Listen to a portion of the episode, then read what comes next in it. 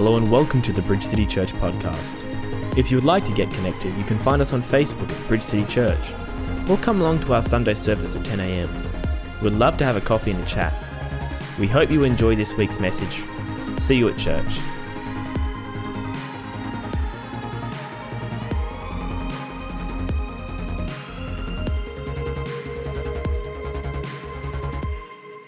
I want to talk to you about possibly the greatest word in the Bible. It is possibly the most beautiful word in the Bible, and that is grace. It even sounds nice, doesn't it? Grace. Uh, anybody here called Grace? Have we got any Graces in the room? Well, maybe your second name is Grace. Wonderful. So your first name is God's. Did that go over your head? God's grace. So, uh, the any do we have any Polish people here? Because the Polish word for grace is wonderful. The Polish word is waska. I mean, what a wonderful, everybody say waska. If if we ever get another dog, we're going to call him Waska. You know, you know, it sounds a bit like that wascally wabbit, you know, or waska. But what is grace? It is undoubtedly amazing. It is abundant, it is uh, splendid, it is glorious, it is magnificent, and it's from God. One of the one of the titles for God is the God of all grace. But what is it? So now I've got sixteen minutes to tell you. Are you ready? We're going on a little journey. We're going to stop. I want you to imagine we're driving through a town and we're going to stop at various places that will illustrate to us what grace is. The first place we stop at is the accountant's office. There's a sign outside talks about tax returns, you know, eighty bucks, all that sort of stuff. Uh, when I walk in and sit down and he brings up my file, he says, Mister Griffiths, you are you have a serious problem. You are totally bankrupt. He showed me, he showed me all my debts.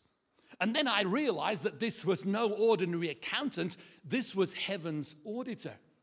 And the, the, my account showed everything I'd done and said and thought, attitudes that I'd had. And, and uh, I realized that he was correct. I was spiritually bankrupt.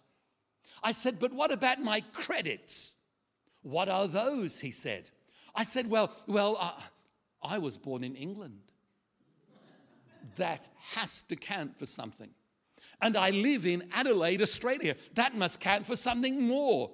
And, uh, you know, I haven't done anything bad. I've never killed anybody. You know, I haven't stolen from the bank. You know, and, and actually, I have not been booked for speeding for more than five years. My, my father was a pastor. I mean, there must be a place in heaven called Preacher's Kids Corner. I mean, these are good things. They, they must be for my credit. And the accountant said, none of those things count for anything at all. You have this huge debt and you have no assets. What are you going to do? I'm speechless. When into the room walks the man from Galilee, and he says to the accountant, there are two transactions I want you to, to do.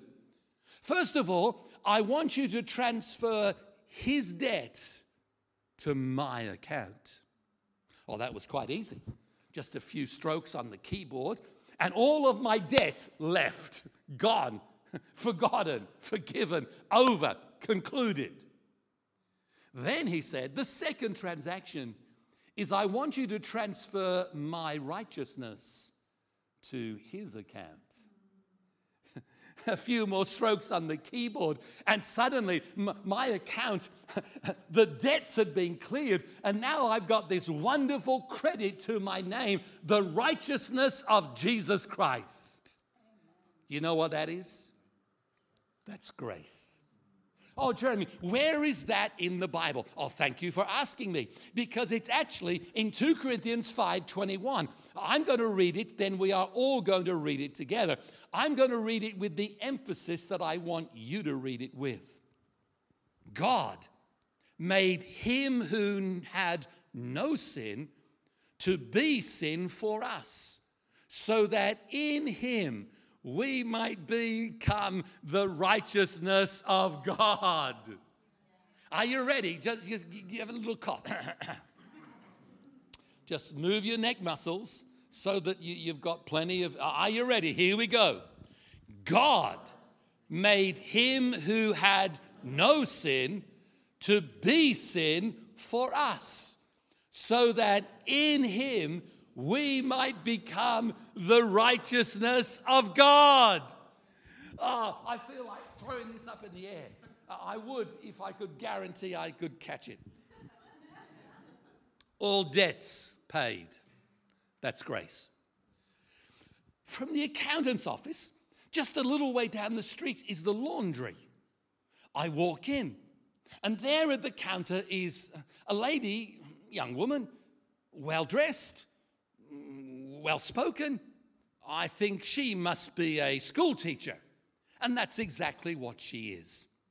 She's holding a beautiful white woolen coat. What's the, what's the best sort of wool? Cashmere. Very good, eh? You didn't move your mouth then, and, and I heard this, this voice. Cashmere wool. Beautiful. She said, this is my prized possession. But somehow, she said, one of those miserable students must have lent, left some ink on my seat. She turned the, the coat to the back, and there in the middle of her back was this large, deep blue stain. She said, I Googled this. I Googled removing ink stains from cashmere wool. And I did everything that it said I should do. And all it did was make it worse. So, Mister Laundryman, I, I want you to do whatever you can to remove the stain. Next time I come, seven days' time, I don't want to see that stain. Do whatever it takes. Seven, late, seven days later, the, the young woman returns. She says to the laundryman, how did you get on? He said, well, you asked me to remove the stain and I've succeeded. He brought out for you, what they've got those little, you know, whatever they are, you know, hanger things that she pulls down, he pulls down this beautiful cashmere coat, dark blue. She said, that's not my coat. I assure you it is. The coat I brought here was beautifully white. But the lady, you asked me, um, do whatever I can to remove the stain. We tried everything known to man to remove the stain. And it only made it worse. So we decided to dye it the same color. You can't see it anymore. Do you know that that is humanity's response to sin? Because the stain of sin is immovable from our lives. And so what do we do? Well, well, we, we don't call stealing, stealing. Let's change the word. It is now misappropriation. And uh, a perverse lifestyle is no more, you, you know, it, no, it is, you know, lifestyle choices. And we think that if we make the coat the same color as the stain, nobody will see it. But the coat was ruined. When into the laundry walks the man from Galilee, he touches the coat. And according to uh, uh, Second Corinthians five seventeen, uh, whoever is in Christ are brand new people. Everything old is made new. And the coat is totally cleansed from the dye and from the stain, because this is what it says in First John one seven. We're going to read it together in a moment, but let me let me read it for the emphasis. The blood of Jesus, his son, cleanses us from all sin. Come on, read it together with me. Are you ready? The blood of Jesus, his son, cleanses us from all sin. We went to the accountant's office where all debts were paid. Grace. We're now in the laundry and discover that all stains are removed. Let me tell you that sin will always stain your life, and nothing that you can do, and no human effort can ever remove the stain. But the blood of Jesus Christ, his Son, cleanses us from all sin. All, big, little, seen, unseen, inherited, done by a willful choice. Doesn't matter how you describe the sin, whether it's falling short, whether it's crossing the line, whether it's this inward bias. Just let me tell you today that the blood of Jesus Christ cleanses us from all sin, and that is grace. Our next stop is the courtroom. It's a magnificent building. The architecture is amazing. Uh, it, it's not the Supreme Court in Canberra. It's not the uh, that, that court in La Hague, you know, the International Court of Justice. This is actually heaven's courtroom. There, there is a balcony that, that I reckon every human that's ever lived, there's room for them. And they're watching, spectators. There's a, uh, a prosecutor's table. There's the defense table. There is the dock where the prisoner stands. And to my horror, I stand there. I'm on trial. There is a judge's bench that is more like a throne. When the clerk of the court then... all rise, and into the courtroom comes God Almighty, the judge of all the earth. He takes his seat. The, the, the audience sits. He says to the prosecutor, "Are you ready?" And the prosecutor says, "Yes, all, all my witnesses are here." He looks to the, the, the defense table. Nobody there. The de- Even as he looks at the defense counsel, into the courtroom comes the man from Galilee. I realize that my defender is the Lord Jesus Christ. I haven't got time to tell you the whole story.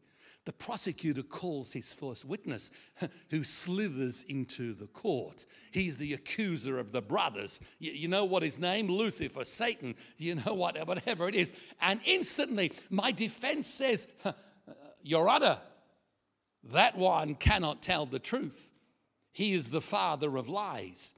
Even when he quotes the Bible, he misquotes it. Nothing that he says today is of any value." The judge agreed with my defense and said one word, "Go," and he was dismissed.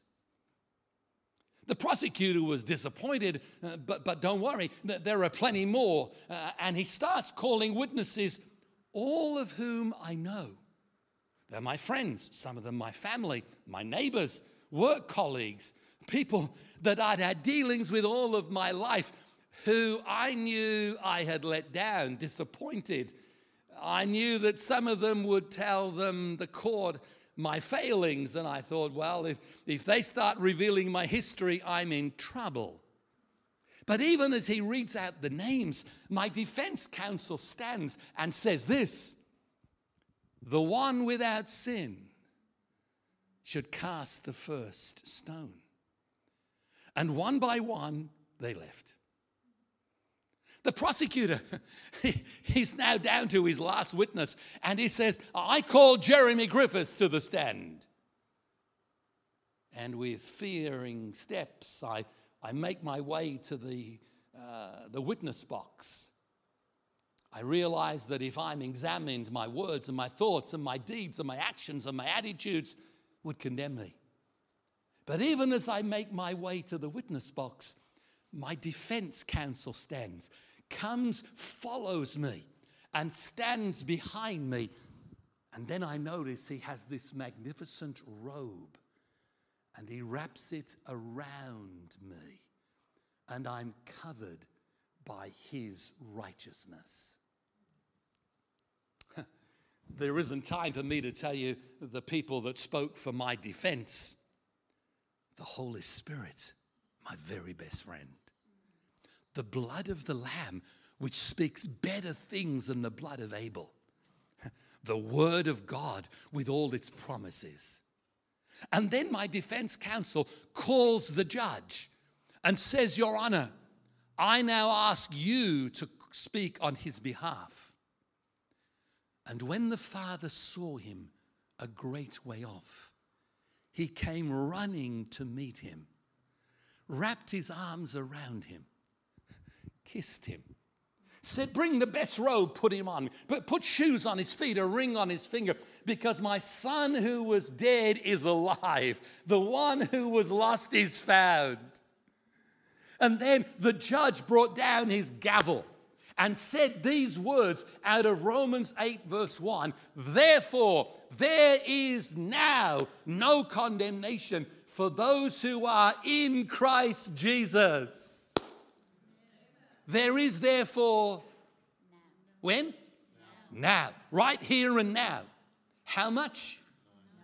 What's that mean? It means nil. It means zero. It means zilch. There is not one shred of condemnation that can be laid against him because he is in Christ Jesus.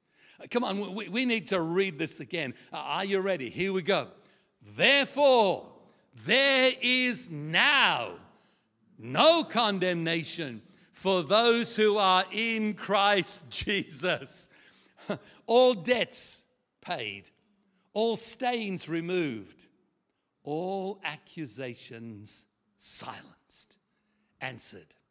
I, I got a bad feeling about the time. Oh, I'm okay. Thank you. I think you're okay too.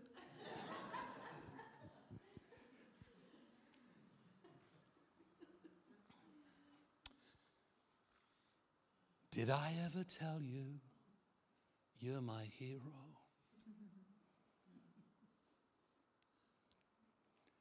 Here we go. Two places to go. Say, hurry up, hurry up, hurry up. The landing sign's on. Fourth place is the prison cell. Familiar place for you. It's a dark, damp, dank dungeon. How'd you like the alliteration? Dark, damp, dank dungeon. I have to slow myself down to say that. And there I sit, fast bound in iron chains. That came from a Hillsong song. I came upon a prison ship, bowed down by iron chains. Is that Hillsong?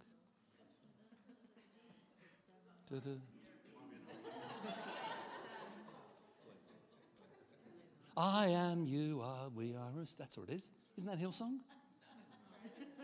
Seekers, okay. It's a prison. Listen to me, listen to me very carefully. It is a prison not of sin, but of religious deeds. It's a prison house of religion. The prison house of religion says you've got to do something to earn your salvation. You've got to do something to remove the stain. You've got to do something to pay your debts. What must I do to be saved was the man's question. What have I got to do? Do you have a, a pet shop in Murray Bridge? Is there a little pet shop? Do, do they sell mice? Anybody see? They sell them in little glass aquarium things, and they'll put the mice in there, and they'll put this little wheel. You know, I don't know how to describe it. How would, is it a wheel? And the little mouse jumps on. And he starts to run, and he runs, and he runs, and he runs, and he runs, and he runs, and he runs, and he never seems to get tired. And how far does he get? Nowhere.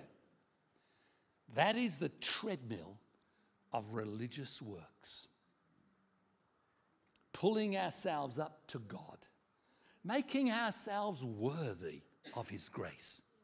But if we can be worthy of his grace, grace isn't grace.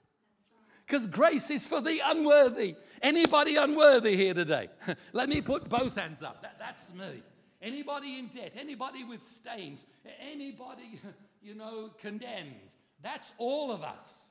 And we think that if there's something I can do, if I can be baptized, and this water wasn't the right water, I got to go to another church, and I, I want to be prayed for from uh, with oil from the, the, the Garden of Gethsemane, and I, I, I want to touch the hair. Uh, maybe there's a robe I could. Hey, listen, get off the treadmill of religious works.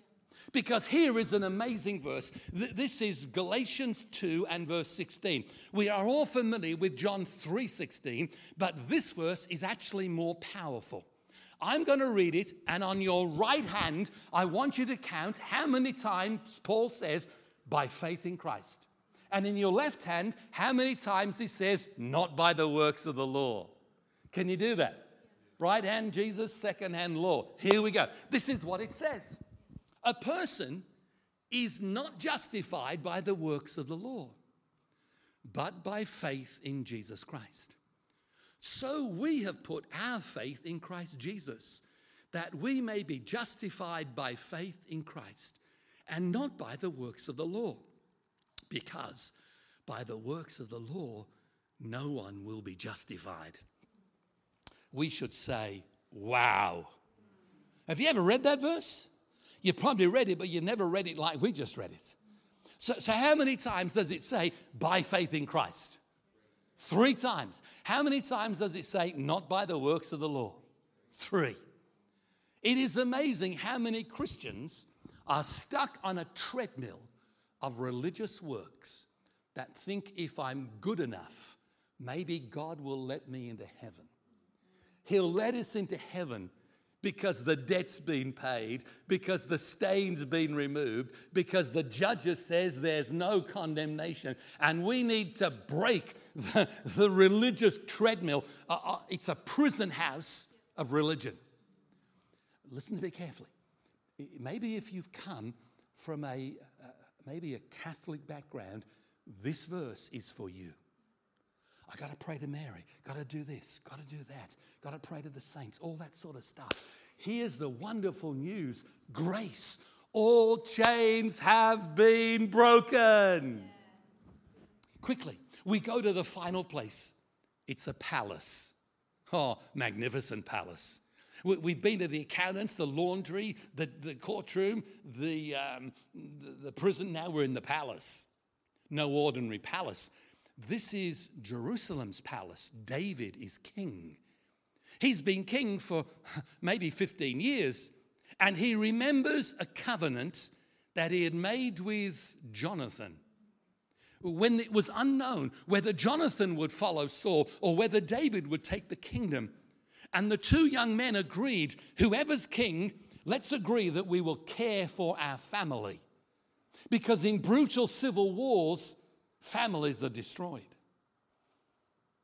David says, there any, is there anybody left of the household of Jonathan?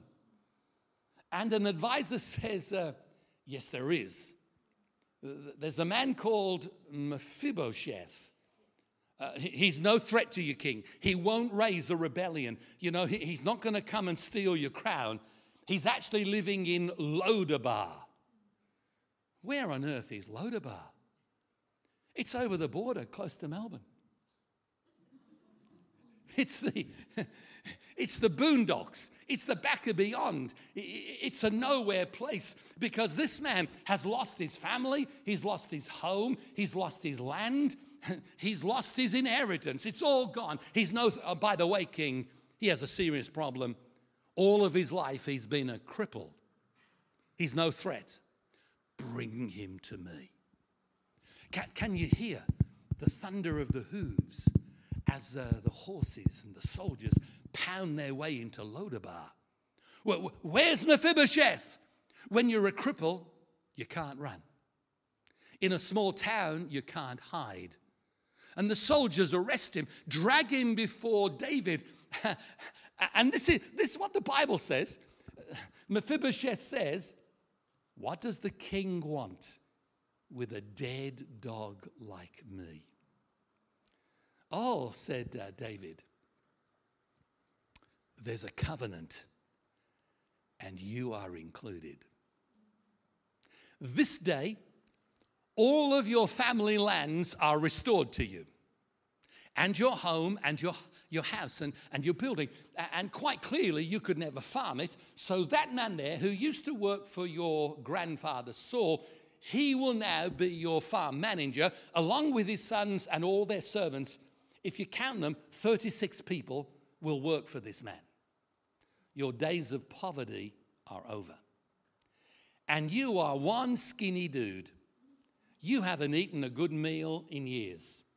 So from this day forward, you will sit at my table and eat my food. The covenant. Even though Mephibosheth was not aware of the covenant, that day he discovered his name was included. Here's the wonderful news of the gospel.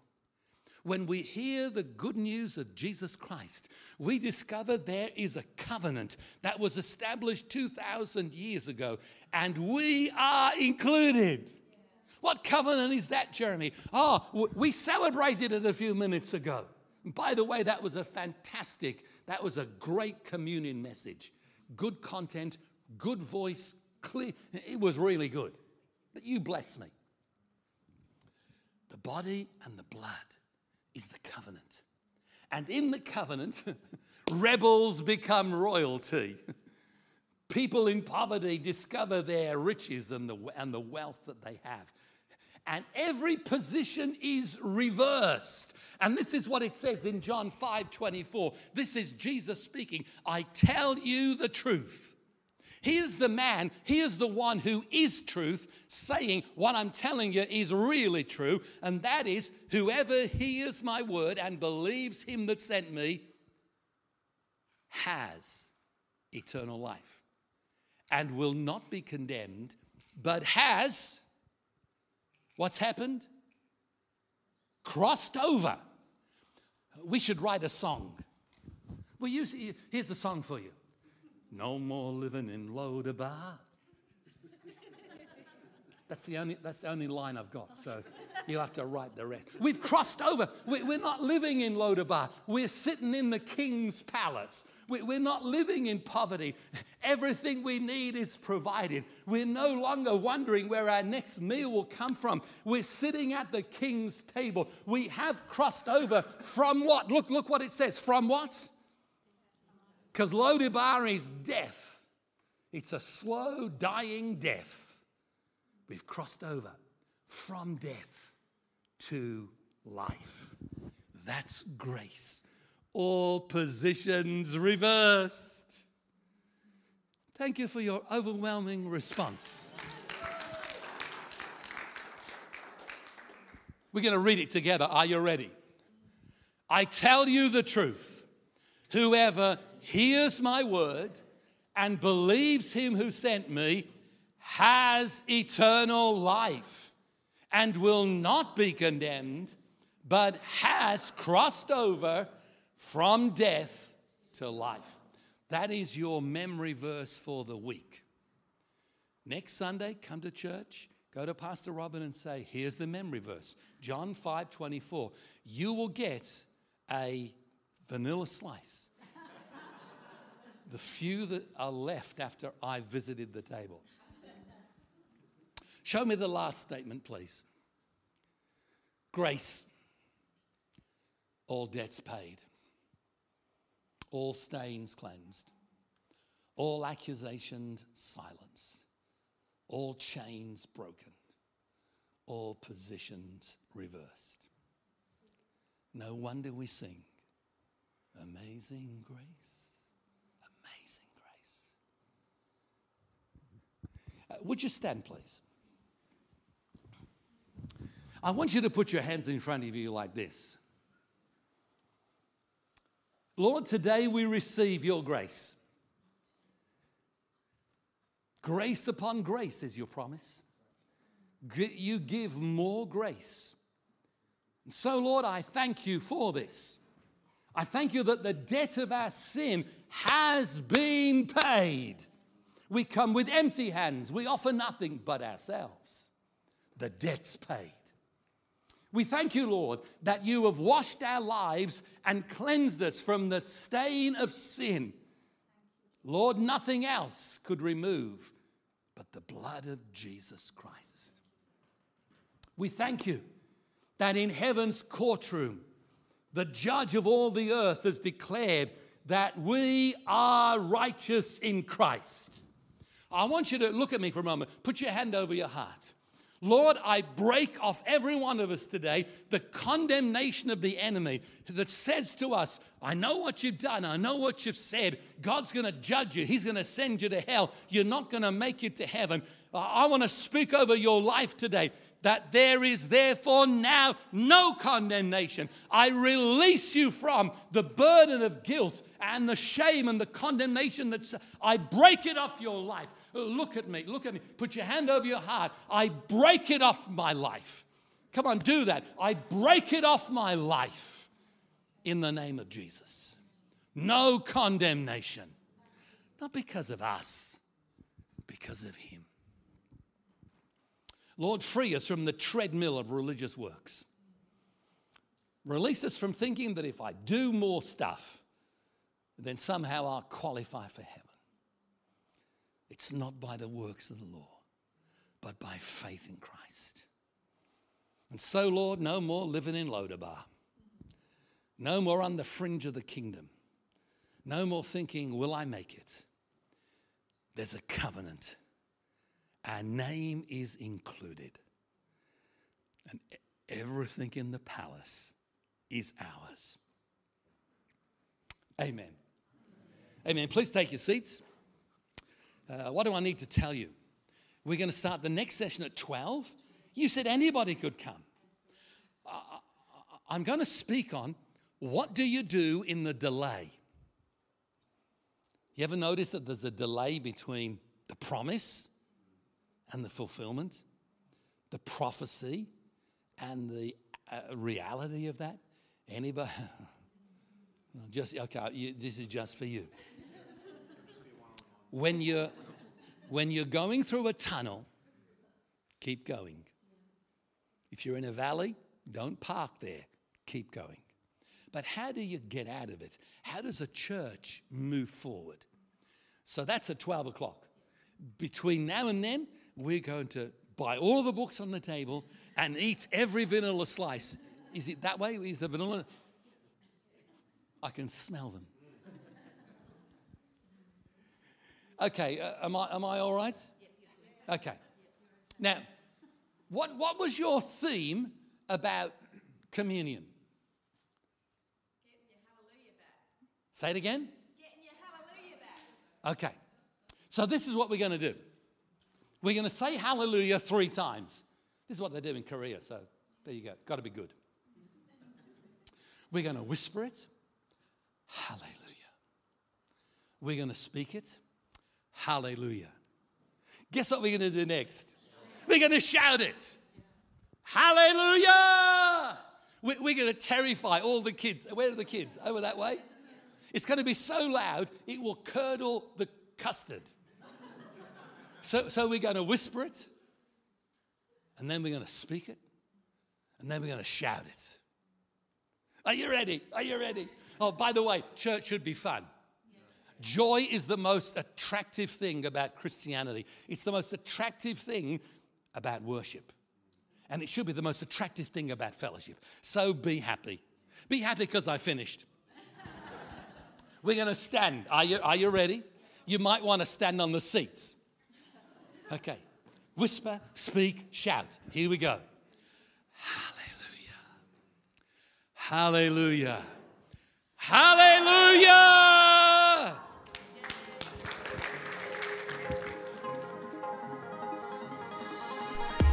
Thanks for listening to this week's message. If you enjoyed today's podcast, make sure you subscribe to stay up to date with all our latest sermons. If you would like to get connected, you can find us on Facebook at Bridge City Church, or come along to our Sunday service at ten a.m.